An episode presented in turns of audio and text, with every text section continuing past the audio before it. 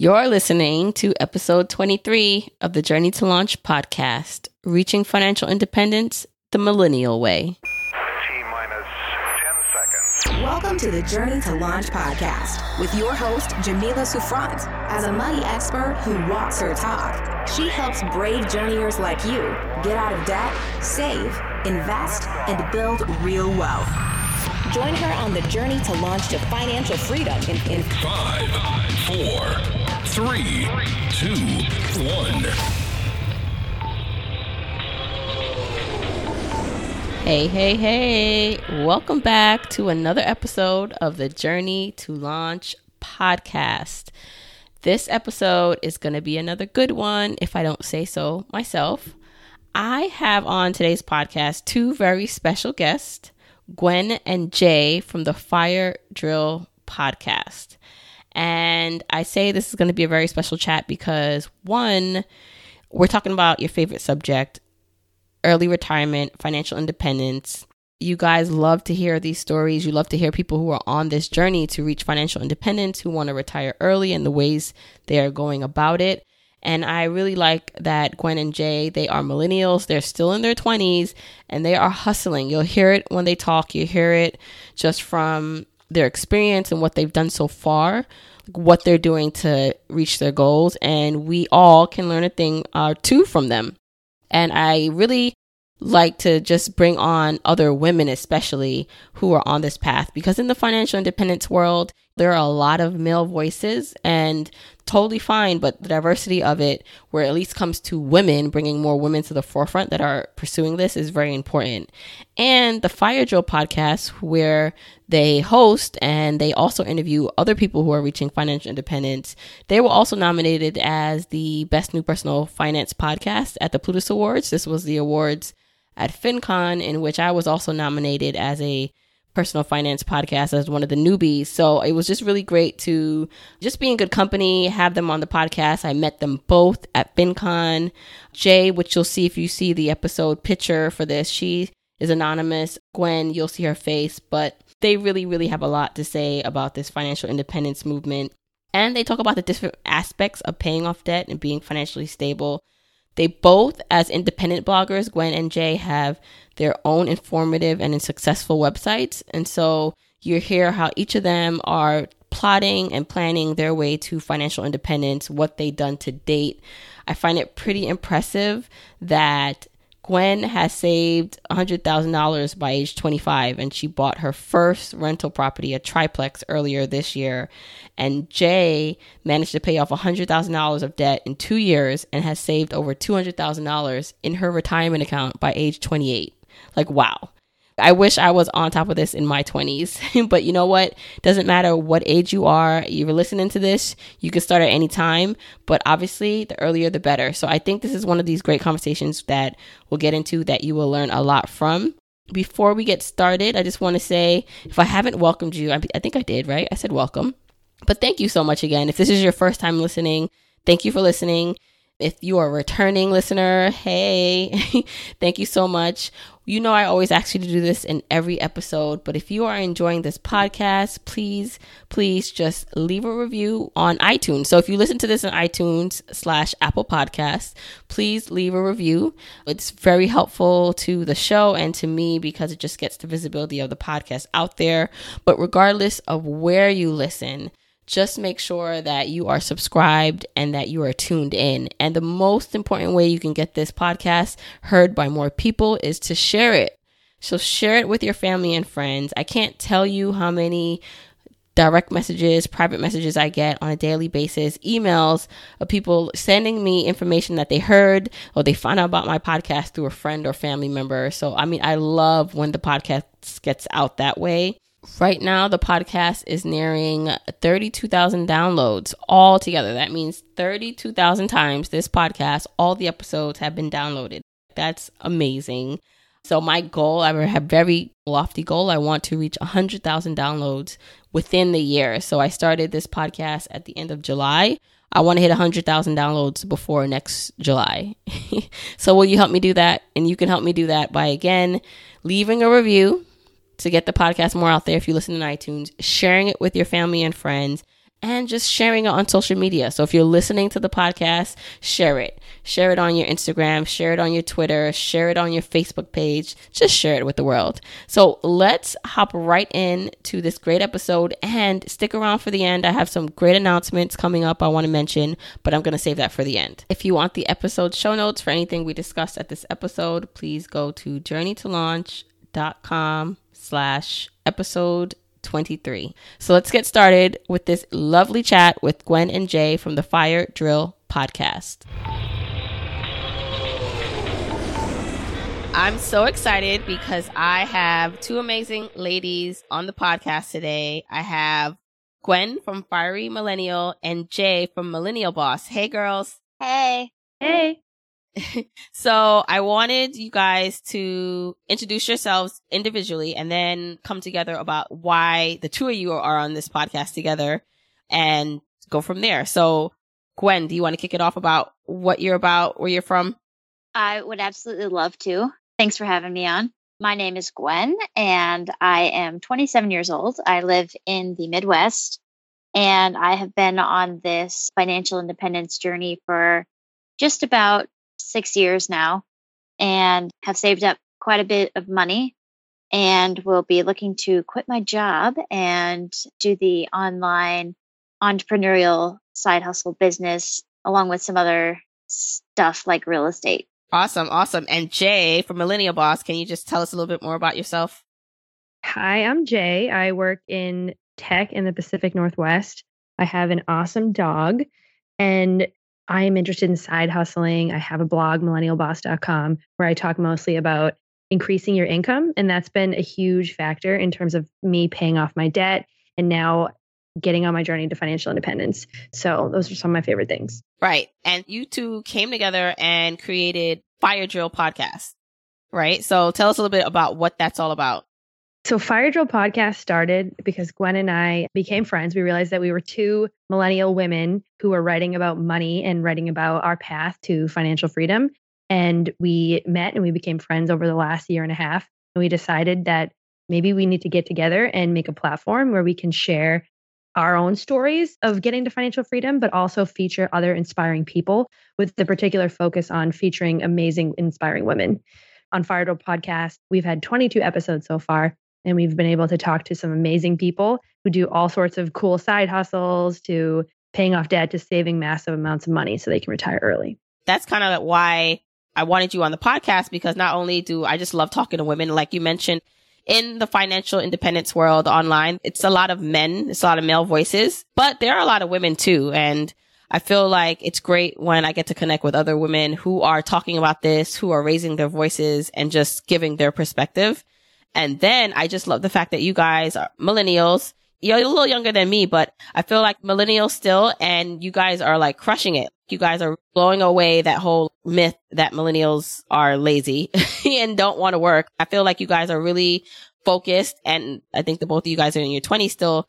The fact that you guys are so far ahead in your financial freedom journey is so impressive. Oh my, Oh, yeah, you flatter we- us. We buck like every single trend that's out there for millennials. But you know what though? Some people who've read my blog, they think that it is the typical millennial story. It's like, oh, millennials, they don't want to work. They want to retire early. They're complaining about their jobs. But it's not about that. It's about pursuing a life of options. And it's about if you remove money from the equation, what would you want to do with your life? And it's not just sitting on a beach drinking a cocktail. It's like, yeah, I could give back. I could start a business. I could do something that would be more productive to a society than maybe sitting in a cubicle. Right. Although, don't get me wrong, that cocktail sounds amazing right about now. Yeah, I know, right? Such a millennial thing to say. Okay. Yep. All right. So I want to get a little bit into your backgrounds, where you guys are in your journey, because I think that might be inspirational to our listeners who are thinking about what they can do to push themselves along. So let's see. Gwen, can you just tell us a bit about, you said you have been on this journey for six years. You saved a lot of money. Can you tell us a little bit more about that process? Yeah, sure. I found the FIRE world, the Financial Independence Retire Early community. I found that in college when I randomly stumbled across Mr. Money Mustache's blog.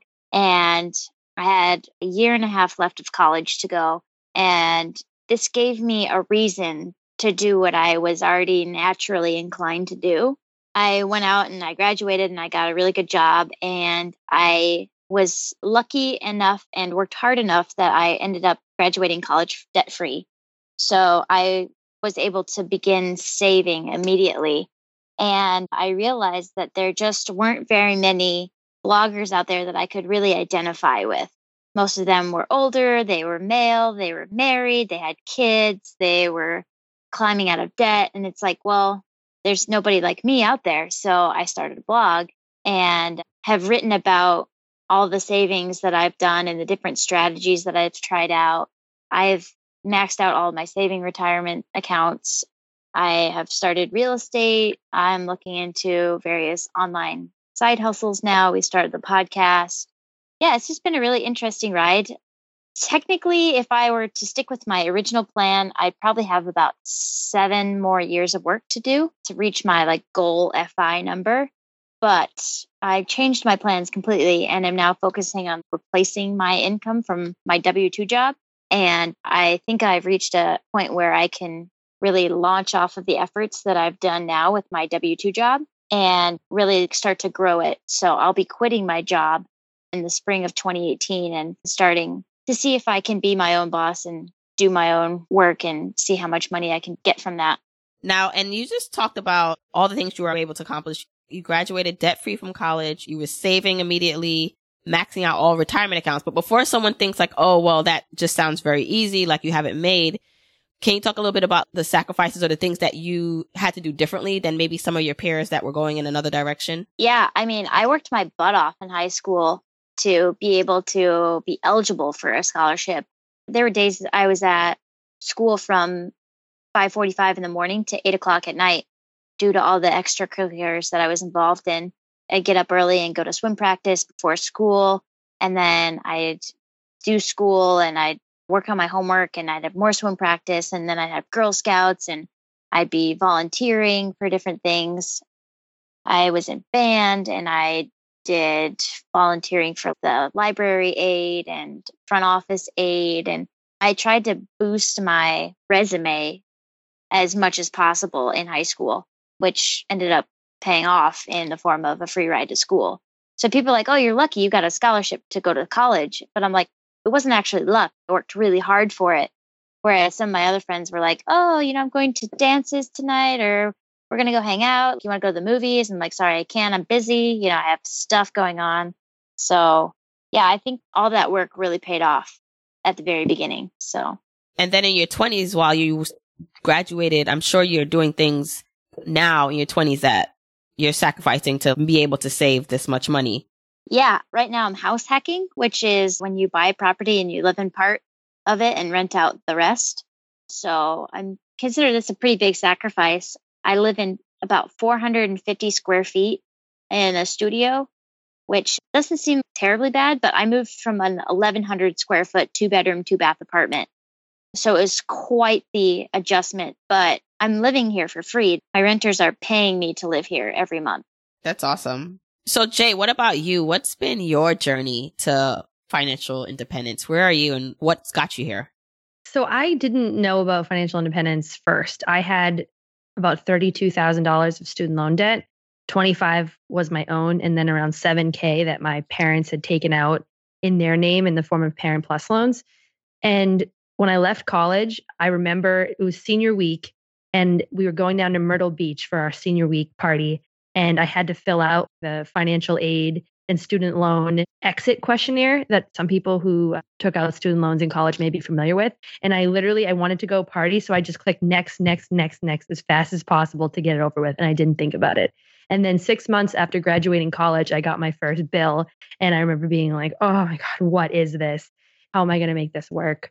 And i just paid the minimum payments for years but something woke in me i guess around 2013 and I started Googling and being more interested in how people were paying off student loan debt.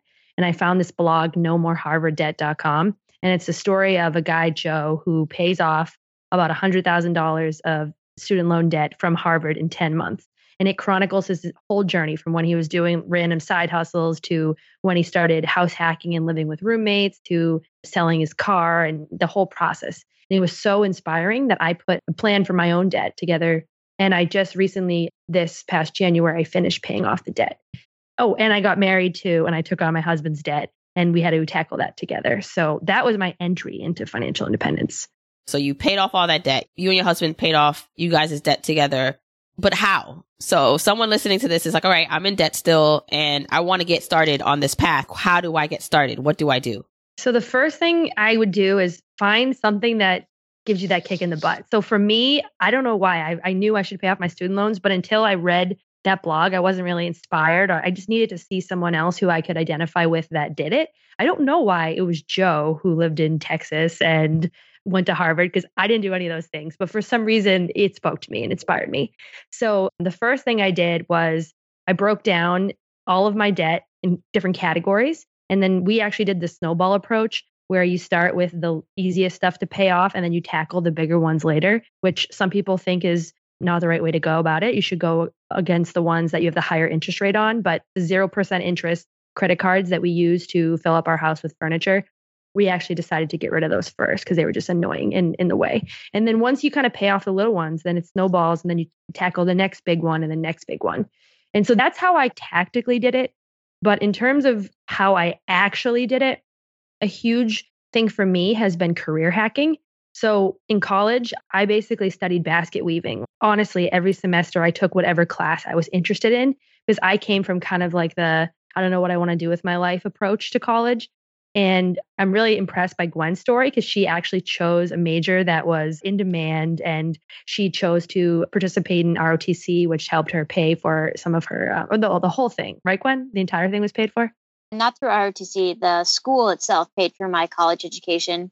I did Oh, do a little bit of ROTC, but that was just for fun. Yeah, but you Um, could have had it paid for through the military. But I joined the military itself wanted. to Uh, have a backup plan if uh, I lost my scholarship.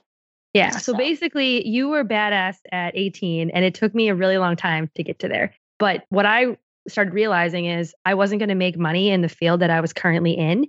And even if I felt passionate about it, it didn't matter. For the next five years of my life, I needed to chase a high income, high paying career field. So I ended up moving into technology and getting my master's online at night in information systems. And I just chose an online program that allowed me to get my degree in a short amount of time that my work would actually reimburse for the program. So one where I wouldn't be out of pocket too much every year.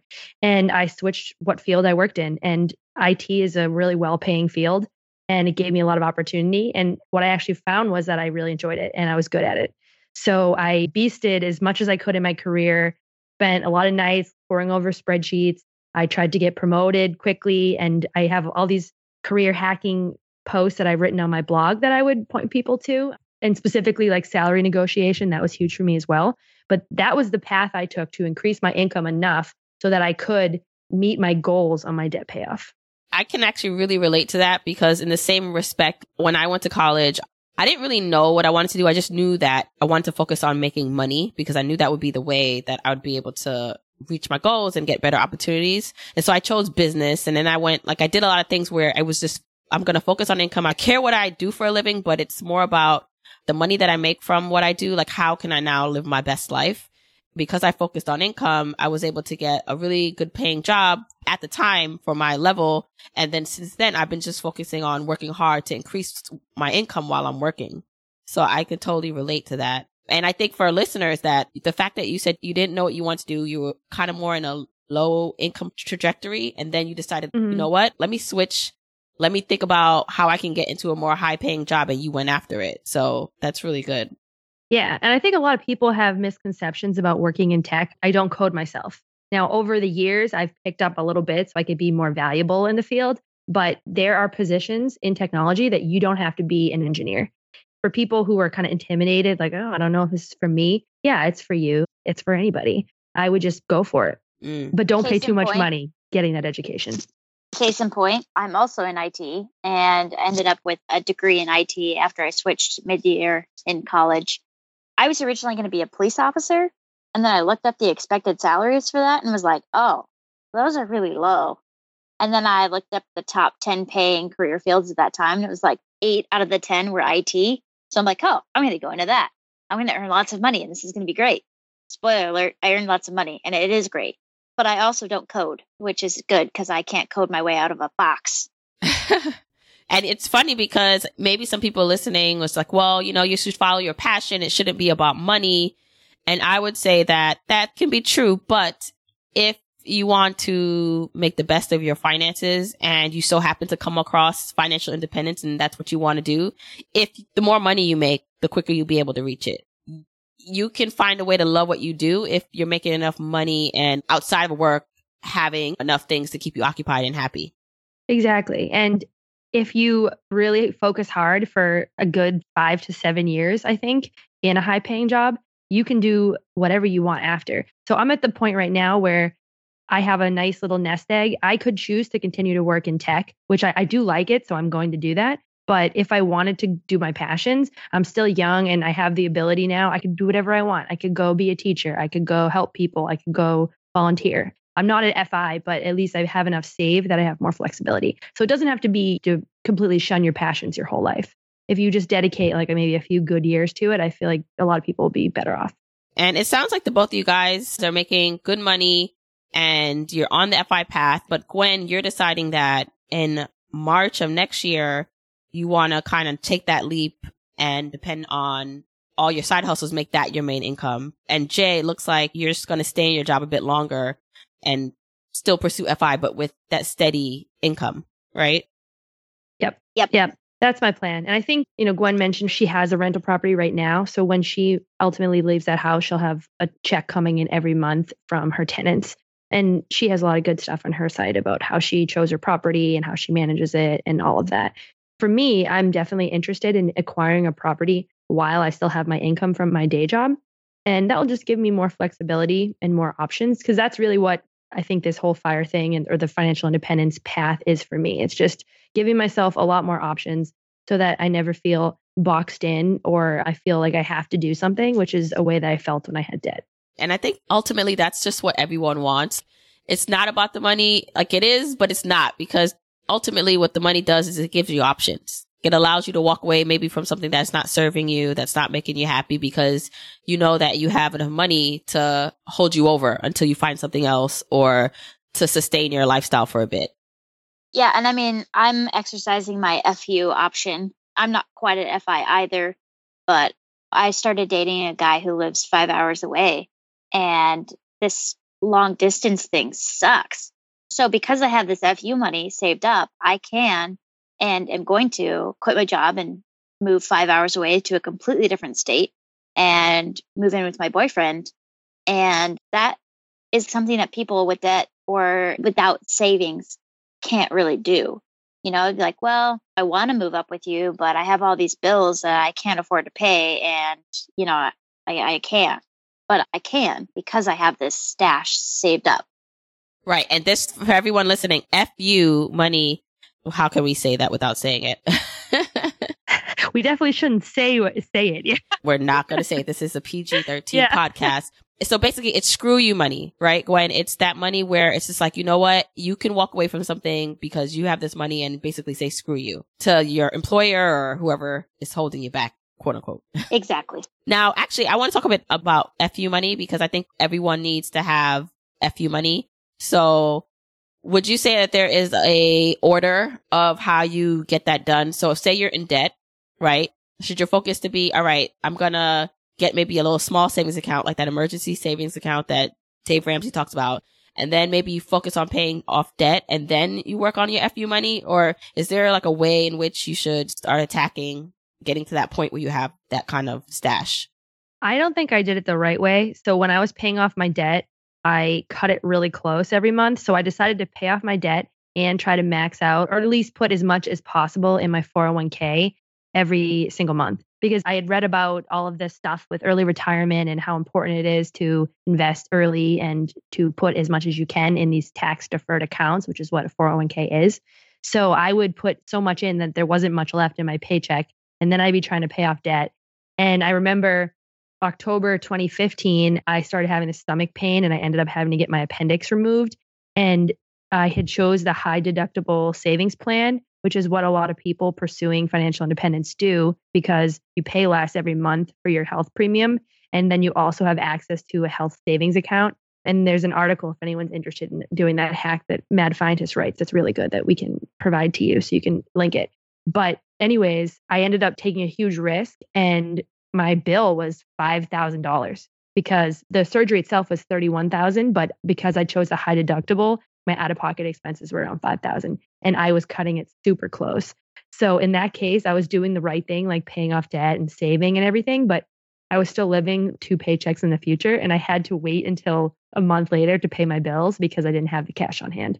So I wouldn't recommend going that crazy about it, but it worked for me and I got this done really quickly and it felt good when I paid off my debt to have something saved. Are you saying that you would have more focused on saving up more money first and then being more aggressive with your debt payoff or what was the order you would have did? I think I would have definitely had a little bit of a cash cushion emergency fund because you know when you're young you don't actually expect anything to happen to you, but something random can happen to you like the appendix thing just came out of nowhere and I didn't have the cash to cover it at the time because I was trying to pay off debt and, and, invest as much as possible. So I would just encourage people, even just a couple, if you're going to choose the high deductible health plan, just get a couple thousand dollars first and then start going wild with paying off your debt and saving. I don't know. What do you think, Gwen? Well, you know, I didn't pay off debt, but yeah, having a cash cushion on hand is definitely helpful just for anything in life, really. I mean, it just gives you such a sense of security that it lets you take a little bit more risk because you know you have a bit of a cushion so you're not going to be completely wiped out and dependent on credit cards or something. Case in point, when I bought this house, I didn't realize how much work I had to do, but fortunately, I had more or less enough money to cover the work that did need to be done right away. So that was really helpful. And I was already stressed out enough, but not having to worry about money with that stress helped out a lot. Right. And so on your podcast, you guys, you're talking to people who are either have reached FI already or are on their journey. What have been the most interesting ways you've heard a guest approach reaching FI or focusing on the income side, how people are making more money and supplementing their income so that they can save, get out of debt and retire early or one that speaks to me. So on episode two of the podcast, we had this woman who she has a day job but she makes $8,000 a month on Amazon writing and selling romance novels for Kindle download. And she had never written a romance novel in her life. And she didn't read no- romance novels, but she found out that they were this thing that people download like you wouldn't believe. So she learned on the internet how to write one. And now she's making all this money, and that's going to be her path to financial independence. So that was kind of a cool thing. That does sound pretty cool. You took mine. Yeah, yeah. We try to mix it up and get people doing interesting things because the career hacking approach that has been mine or the real estate that has been Gwen's, not everyone wants to do those things. So we're trying to mix it up and find people that everyone can relate to. Right. And then just to talk a little bit about the house hacking, because I get a lot of questions from people who do want to get into real estate or to at very least own their own home and then maybe they can house hack that if they decided to. So Gwen, how did you first get started in real estate and what tips do you have for someone who wants to house hack and get started? Well, I started in real estate when I went to the Chautauqua in 2015, which is this week long trip to Ecuador with a bunch of FI people. And it's totally awesome, which is actually originally how Jay and I bonded because she went to the week after I did.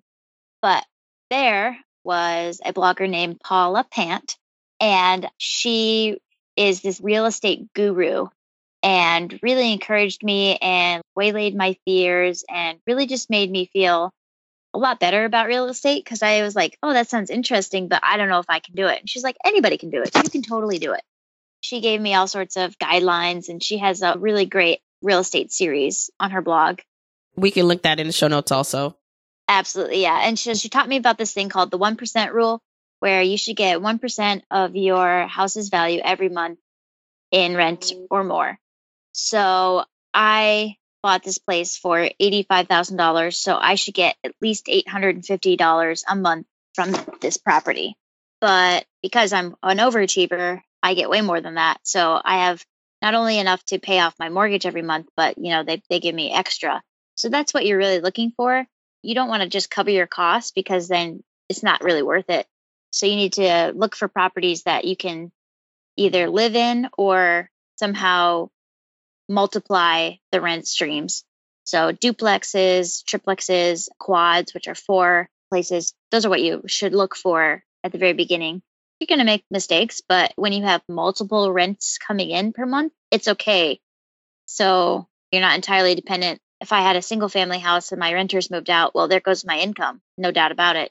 But now that I live in a triplex, I still have one unit rented, but it's okay if the other one's empty for a little bit so I can work on it. When you said $85,000, I'm just like, wow, because I live in New York and there's like nothing that costs $85,000. So I think, uh, and also I have a lot of listeners who probably are from New York or in high cost of living areas.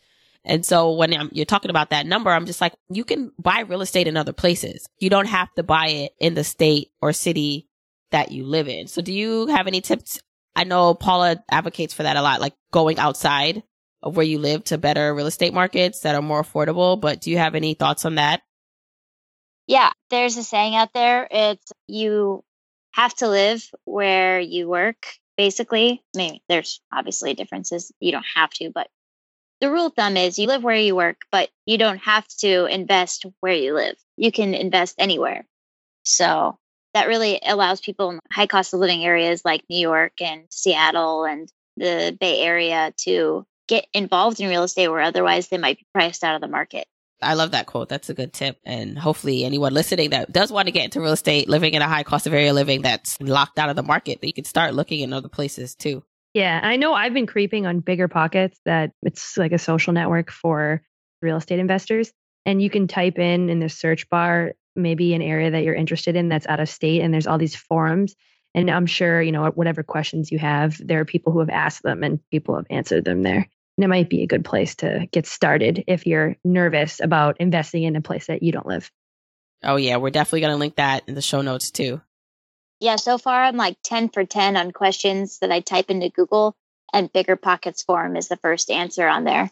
For real estate yeah they're a good resource for that What's next for you guys? We talked a bit about your journey to where you are. We did talk a little bit about what you guys are going to do in the future a bit, but let's expand on that a bit more. So how long until you reach your FI number, would you say? Are you still on track from where you started or have things changed since you started? What's happening? So my plan has changed a little bit. In the FIRE, the financial independence community, they typically say that you should have 25 times your annual expenses saved before you consider yourself financially independent. Now, that's in the situation where somebody wants to achieve financial independence by saving up this big nest egg and then withdrawing the money over the rest of their life. Now, there's other options that I'll let Gwen get into after to talk about cash flow. And instead of going that route of having to wait till you've saved a lot of money, instead you acquire assets that give you a monthly cash flow and that that supports your needs. And then you can consider yourself FI at that point there's kind of like two different ways you can do it. For me, my first path, just given that I liked my job, I'm making good money at this point, I'm continuing to invest and to save. That was my plan. And I thought that my number was around uh, a million dollars, which is $40,000 per year in expenses. And that's a common number that you'll hear thrown out on the financial blogosphere. But then I realized that I like to spend a lot more money than that. And I just need to be honest with who I am. So I need to figure out that number. And I don't think I want to wait until I have saved X million dollars to achieve it. I think I want to do a combination of saving to a certain point, And then I want to get these assets like rental properties or businesses or anything that give me the monthly cash flow to make up the difference. I like that a lot. And it's a good distinction to make that. And I talk about the 25 time rule a lot. But yes, there's a way also to look at it is if you do build up your cash flow. So some passive investments and things in which you can sustain your lifestyle, then you can also reach financial freedom or independence that way instead of waiting 20 years to save up $2 million. Yeah, exactly. Yeah, which is the path that I ended up on just because I am starting to see my other income streams start to pick up. There's so much you can do. And people are literally coming to me and saying, Hey, can you do this for me? I'll pay you money. I'm not looking for it. It's just coming to me.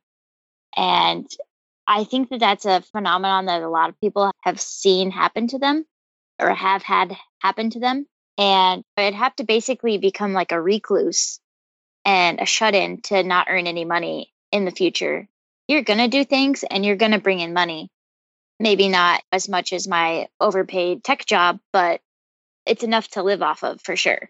Yeah, and that's the irony of it, right? That's the irony of FI because I feel like a lot of people who do reach it, if they reach it, they end up making way more money once they quit, where they don't even have to touch their investments. like it's almost like the abundance continues even more than when they were locked into some job that they were not crazy about. Oh, yeah. And it's totally true. People are like, why didn't I quit three years ago? I'm making tons of money and I didn't need to wait so long. Yeah, I think it depends on your comfort level before you quit and do something else. Some people, they don't need that safety net that other people need. Mm, yeah. Gwen and I have been, our whole opinion on this has changed throughout the course of the podcast. We launched a few months ago, and our plan I mean, I don't think, Gwen, you necessarily were planning on never having a job again at that point, but, you know, from talking to all these people and getting different ideas, our plans have both been modified. Yeah. And the kind of people that go after financial independence are not the kind of people who are going to sit on a beach to drink Mai Tais all day. We're motivated and we're not just content with hanging out. We're going to do stuff in FI. That's a great point.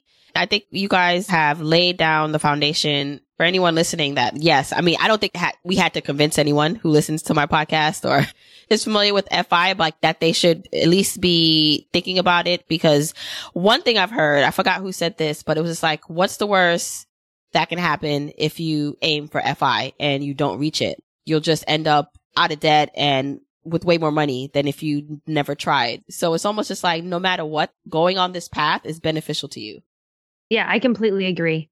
I think for me, I have a little bit less risk tolerance right now, just given my husband is in a passion job. He loves his job. He probably will never make over 50,000 a year.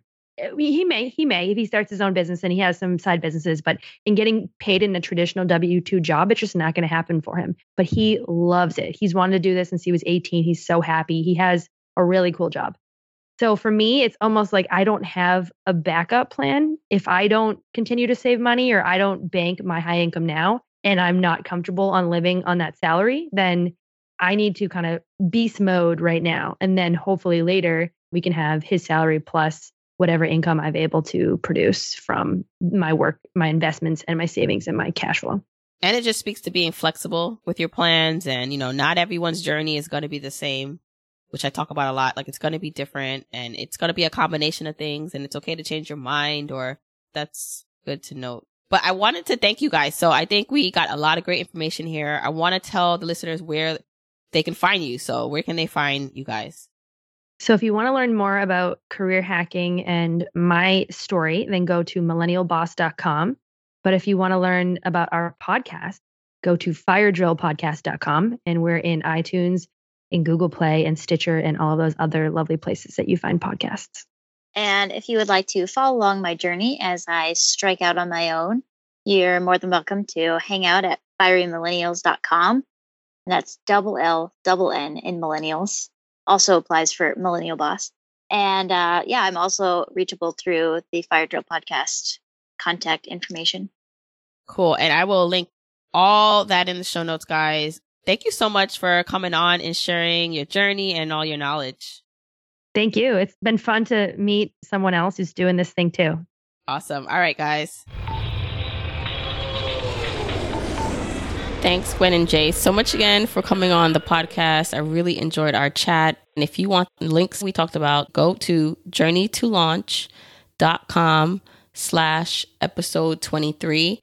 And I want you to think as you think about or reflect on this episode, some of the things that Jane, Gwen, and I talked about. Think about it yourself. It doesn't matter if you're older starting this journey. I always say this because I don't want to discourage anyone if you didn't start if you were in your 20s. I mean, I didn't even start in my 20s. I started really getting focused and understanding what FI was. I didn't really know any of this until my early 30s. So again, it's never, never too late to start. It's just as long as you start. I came across this quote the other day. I posted it on my Instagram and it was, it doesn't matter how slowly you go as long as you just don't stop. And I thought that was just so powerful. It's very simple, but it's powerful. And so sometimes you might get frustrated that it's taking you longer than you thought, or you might look at where your current situation is and where you want to be and realize, wow, it's going to take me some time to make progress. But going forward and moving forward is better than not moving at all. And your future self will greatly thank you for the work you put in today. No matter how small you think it is, it matters. It's mattering towards your future. And it's so important. So think about what you heard in this episode. What are some action steps you can do? What are some things you can start thinking about for your own journey? What things can you do to optimize your finances right now? Think about it and hit me up. Let me know what you thought about. Okay, so on to a couple little announcements. First up, the budget bootcamp class. I announced it a couple episodes ago that I was holding a live class. Well, I did. I held a live class. It was amazing. It was a two hour session where I really dived deep into not only just the basics of a budget, because you know, you can technically find that anywhere. I really went deeper into goal setting with your budget, how you really should avoid the pitfalls of budgeting, like what you can do to do that, how to set yourself up for success. And then, of course, I did all the foundational work. If you want to see that replay, if you want to get your own seat at the replay of the budget bootcamp class, you can now. It's available. Go to journeytolaunch.com slash budget bootcamp to enroll. And I'm so excited because I'm announcing that the Q1 Journey to Financial Freedom Mastermind will be happening. This is my special project for Q1, well, one of my special projects.